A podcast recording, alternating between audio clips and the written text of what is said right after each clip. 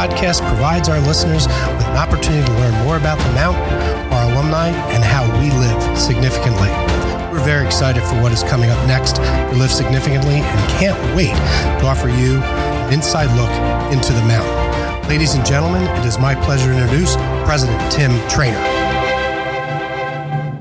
Hello, and welcome to the Mount St. Mary's University podcast, Live Significantly. This is Tim Trainor, and I'm very pleased to serve as the president of Mount St. Mary's University. On this episode, it is my true pleasure to welcome Will Wood to the Live Significantly podcast. Will is the Environmental Health and Safety Manager for the School of Natural Sciences and Mathematics here at the Mount. Will has been working alongside Mike Turner, assistant professor of biochemistry, to test our wastewater during the COVID 19 pandemic. Will, do you mind sharing uh, some more about yourself uh, with our audience? Sure. Good morning, Dr. Trainor.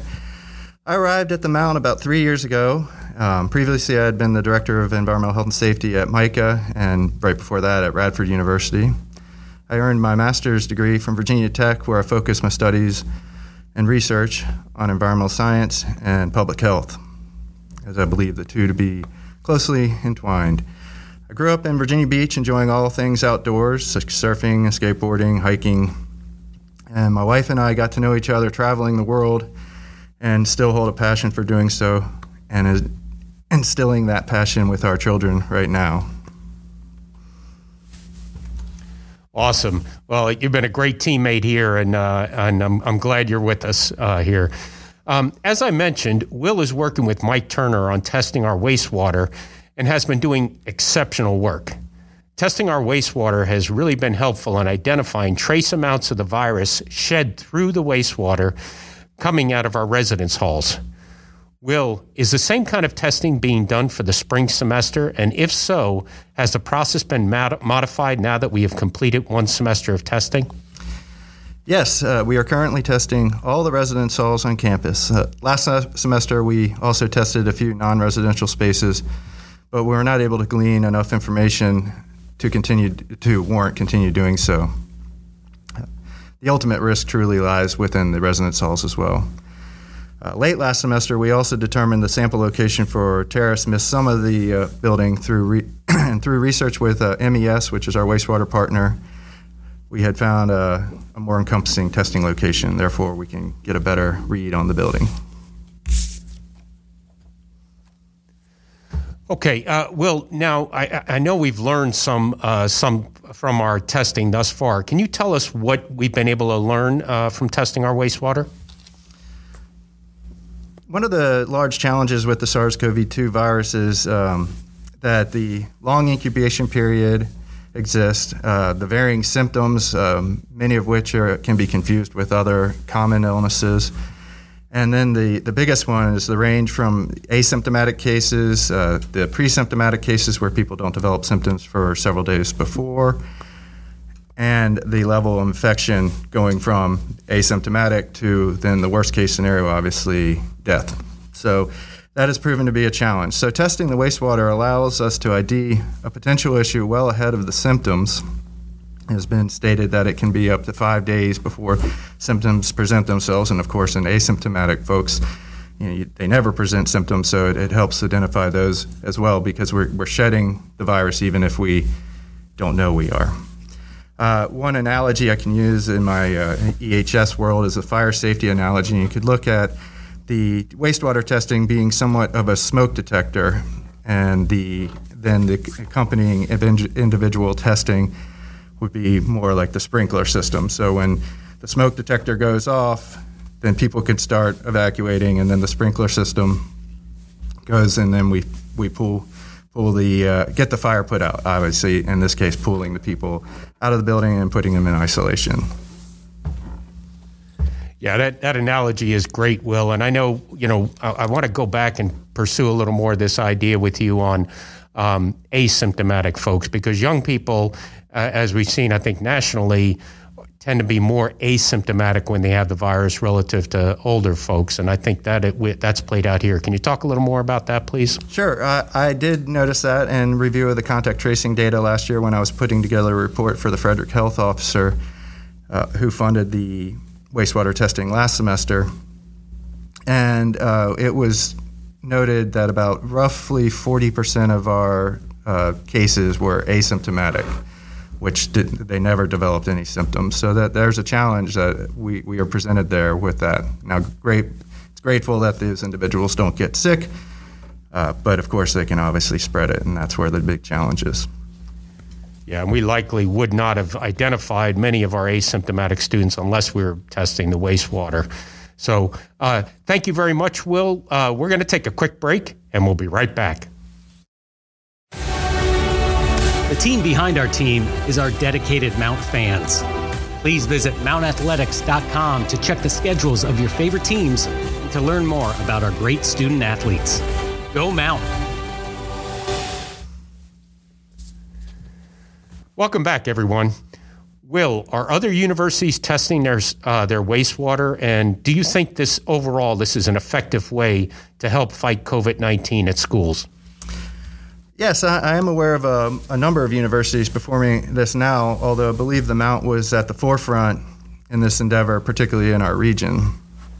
And I think it's a wonderful tool for early for early warning signals of the infection, um, and it's far less invasive than an individual test. Uh, in addition, it can encompass a large amount of folks uh, for, for quite a bit less than if we were going to test every individual on campus.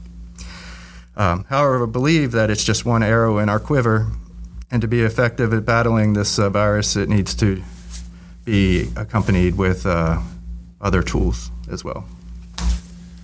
And you're, you're spot on there, Will, as we have used, we have many quivers in our uh, uh, quiver, quivers, and, uh, arrows in our quiver that we've you're using. Um, is there a certain benchmark uh, that you you would set when we would uh, stop testing our wastewater?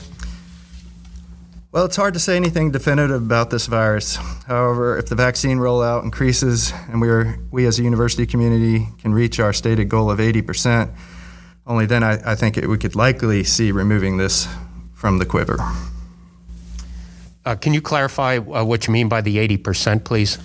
Well, the Vaccine Policy Committee has come up with the 80% number to be in line with the uh, CDC guidance that that's the closest we can get, or that's the best opportunity to be at herd immunity, and therefore the reduction of cases on campus w- would likely occur with that 80% herd immunity. So you're talking about 80% either vaccinated, you know, vaccinated or somehow being immune to the virus. Yes, sir, from previous infections. Thank you. And uh, uh, since a lot of testing and work is being done in the science building, do, do we have students engaged there in the testing and learning about the coronavirus? Yes, Dr. Turner used non infectious genetic material from the SARS CoV 2 virus last semester for his genetics course. In addition, uh, we have recently procured a number of antigen tests that we are gauging the students in the Health Professions Club and becoming swabbers to help alleviate some of the burden for the athletics testing as the NCAA has uh, mandated in, uh, three up to three tests a week per varying different competition levels. That's great. I think I, am really happy that we have students involved in appropriate ways. Uh, so uh, both to help and, and to learn. And that's one of the wonderful thing, one of the many wonderful things about our students here is they want to help serve others. Let's take a final break and we'll be back to wrap up this edition to, of Live Significantly. We know that you have many options when it comes to giving, so why not choose your mountain home? From enhancing academic offerings to athletic programming, your support ensures that our students continue to lead lives of significance. To make your gift, visit msmary.edu today. Welcome back again, everyone. Will, do you know what the financial impact to Mount St. Mary's is for doing this testing, and can you share some of those costs? Yes, uh, it's uh, it's quite significant. Uh, there's a couple components to it. Uh, one is the MES component. Maryland Environmental Services, MES, is our wastewater treatment plant operator. So this was something that we had to negotiate with them as a, an additional cost to the university and going out and sampling the um, the wastewater on a, a this semester a weekly basis and last semester a biweekly basis. Uh, the other component is the laboratory CosmosID And so last semester, we were fortunate enough to have the dual test a week funded by Frederick County uh, based on a conversation that I had just in researching the topic. And this led to building a professional relationship with the Frederick County Health Officer, Dr. Brookmyer.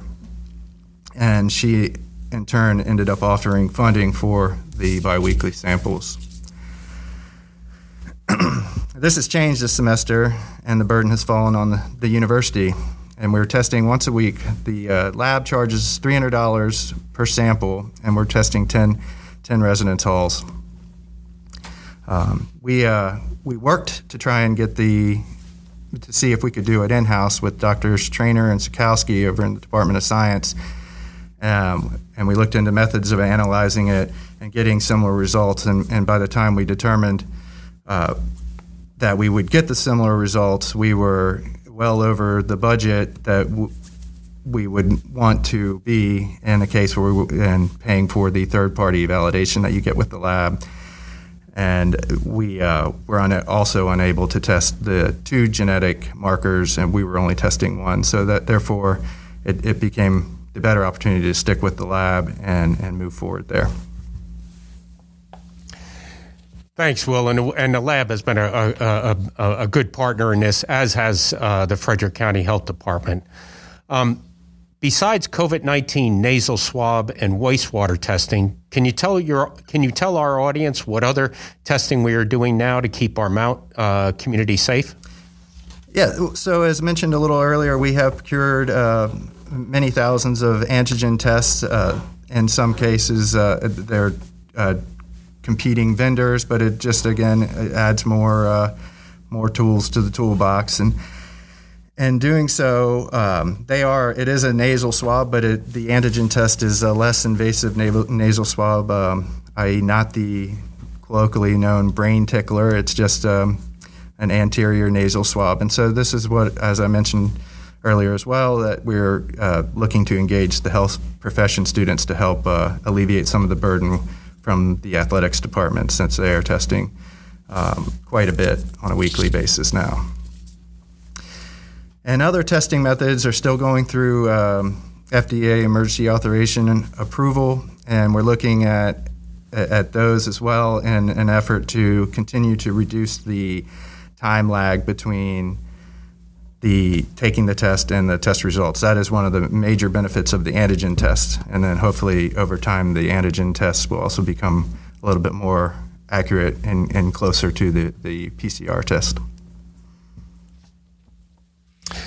And for our final question, what's been the biggest adjustment you have made since the beginning of the pandemic?